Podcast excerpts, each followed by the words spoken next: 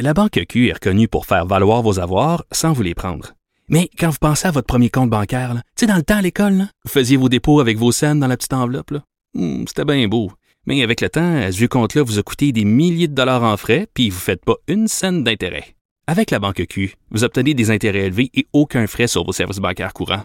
Autrement dit, ça fait pas mal plus de scènes dans votre enveloppe, ça. Banque Q. Faites valoir vos avoirs. Visitez banqueq.ca pour en savoir plus. Salut Mac, ça va? Oui. Écoute, Guy, cette année, pour la pub de McDo, là, c'est le Big Mac la vedette. Un classique. Ça va prendre une légende. C'est pour ça que moi le faire. Pourquoi je suis là, là? Alors, publicité euh, de Marc Bergevin, publicité, pourrait-on dire, humoristique. Euh, JC, salut. Réussi ou pas, selon toi? Salut les gars. Euh, réussi. Oui.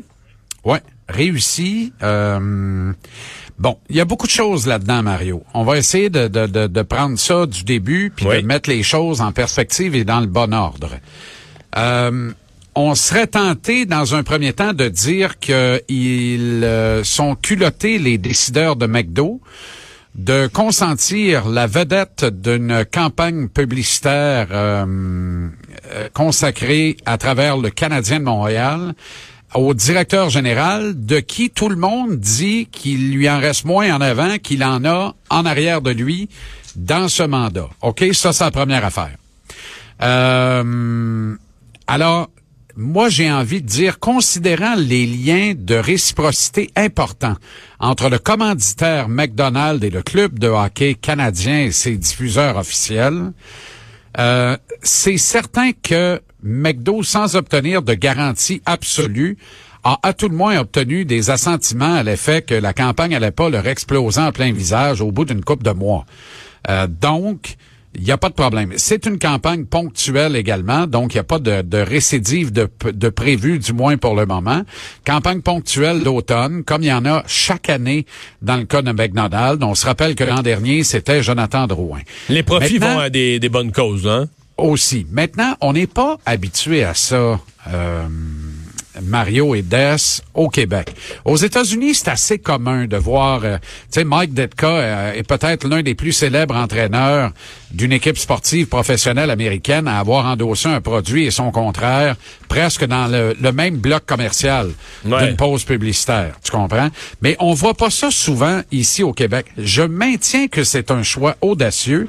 J'affirme toutefois que c'est une campagne réussie et je, moi, j'aime voir le directeur général se mettre en danger dans ce type de, de situation parce que c'est pas un gros danger. Le vrai danger pour Marc Bergevin, c'est dans ses actions quotidiennes à la direction générale du Canadien. C'est là où si le club va mal, on va le critiquer de perdre son temps à faire des pubs de McDo plutôt que d'améliorer la défensive de l'équipe. Ça, ça va de soi. c'est déjà commencé sur les médias sociaux d'une certaine façon.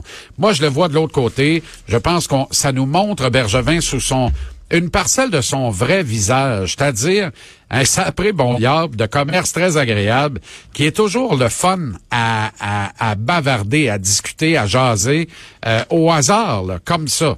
Alors, Mais ça a l'air que tous les autres directeurs généraux des autres équipes le trouvent très le fun à jaser aussi. Oui, oui, c'est vrai. Oh! Non, mais ça a toujours été life of the party. On en a déjà parlé ensemble.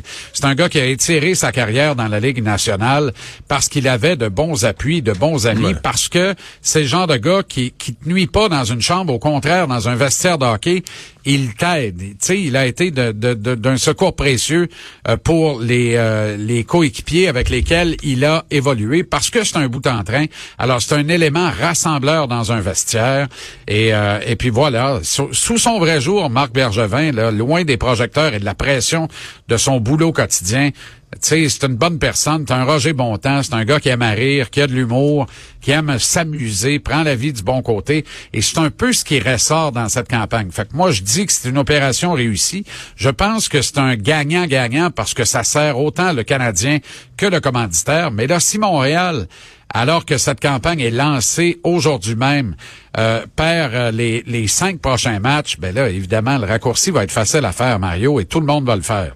On va dire les joueurs ont mangé trop de Big Mac, sont plus en forme. Ben oui. Et là, ben pour l'instant, Ben ça samedi, marche parce samedi, que ça a bien été, là. Oui, puis ça va créer des impressions. Tu sais, là, c'est évident qu'on a commencé à l'appeler Big Mac Bergeron, Bergevin. Ah ouais.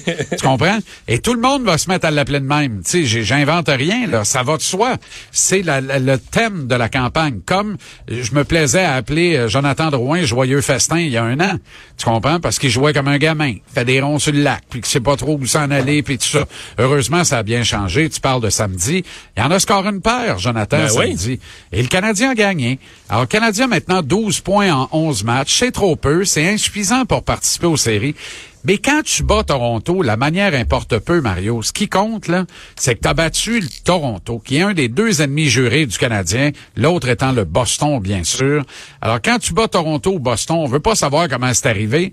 On veut même pas s'en rappeler. Fait qu'il y a personne aujourd'hui qui ne parle encore, et on est 48 heures plus tard, que Michael Hutchison était devant le filet des Leafs pour les deux matchs contre le Canadien, que lors des deux rencontres contre le Canadien, les Leafs disputaient un deuxième match en 24 heures.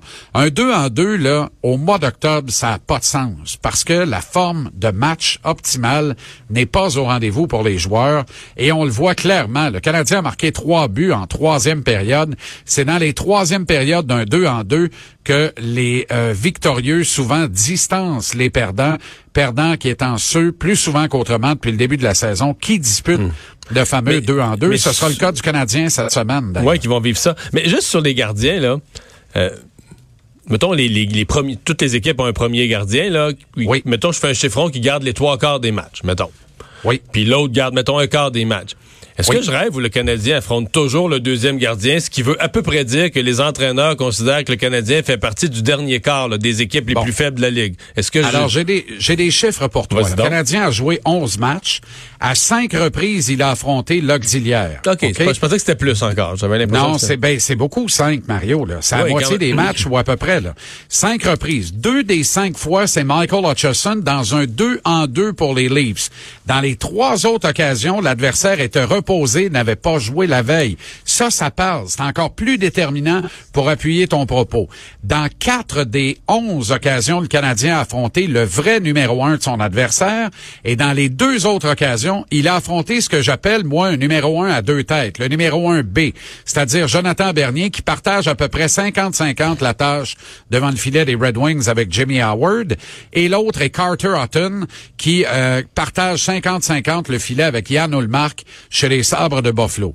Alors, cinq fois t'as affronté l'auxiliaire, quatre fois le vrai numéro un, et deux fois t'as affronté un numéro un à deux têtes. Dans les deux fois où t'as affronté un numéro un à deux têtes, un seul point sur une possibilité de quatre pour le Canadien. Et quand t'as affronté le numéro un de l'adversaire, trois seuls points sur une possibilité de huit.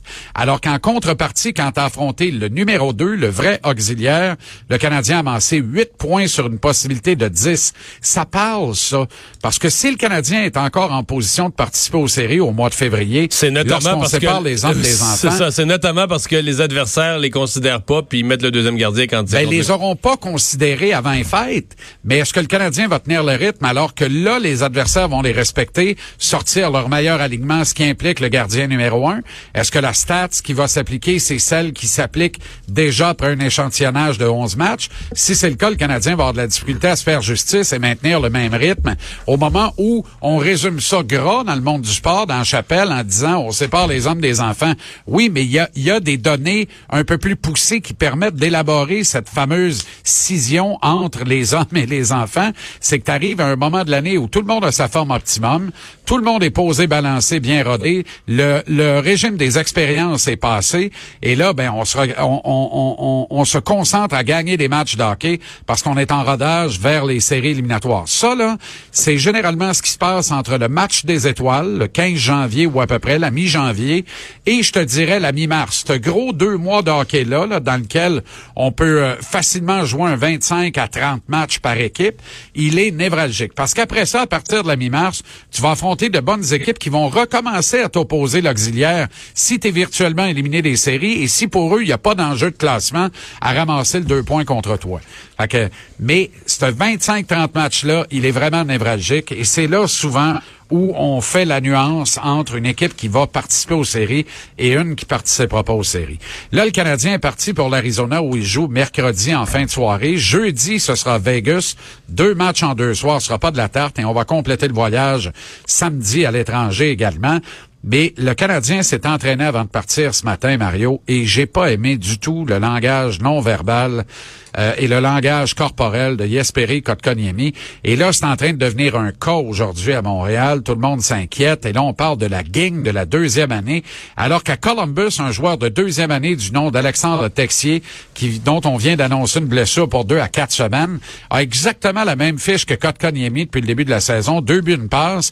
Il joue sur le premier trio, puis on en dit que du bien. Et ici à Montréal, on, là, on part après Kotkaniemi, mais personne ne souligne plus qu'on lui a retiré ses deux alliés, Jonathan Drouin et Yoel Armia, avec lesquels il fonctionnait très, très bien. On l'a remplacé là par Max Domi. Alors, à un moment donné, deux poids, deux mesures. Pouvez-vous s'accraper au kid qui est encore prépubère, j'insiste, là, euh, puis qui a besoin de, de carte d'identité pour s'acheter de la bubble gum d'un dépanneur de Montréal? Alors, soyons sérieux, puis saint écart, puis sacrons patience au kid, puis à Claude Julien de se responsabiliser avant que là, il y ait trop de comparaisons avec Brady Kachuk, qui est maintenant rendu à 25 millions en carrière dans la Ligue nationale avec les sénateurs d'Ottawa, qui l'ont réclamé au quatrième rang de l'enquête totale 2017, tout juste derrière Jesperi Kotkaniemi réclamé par le Canadien. Merci, JC. Salut les gars, à demain.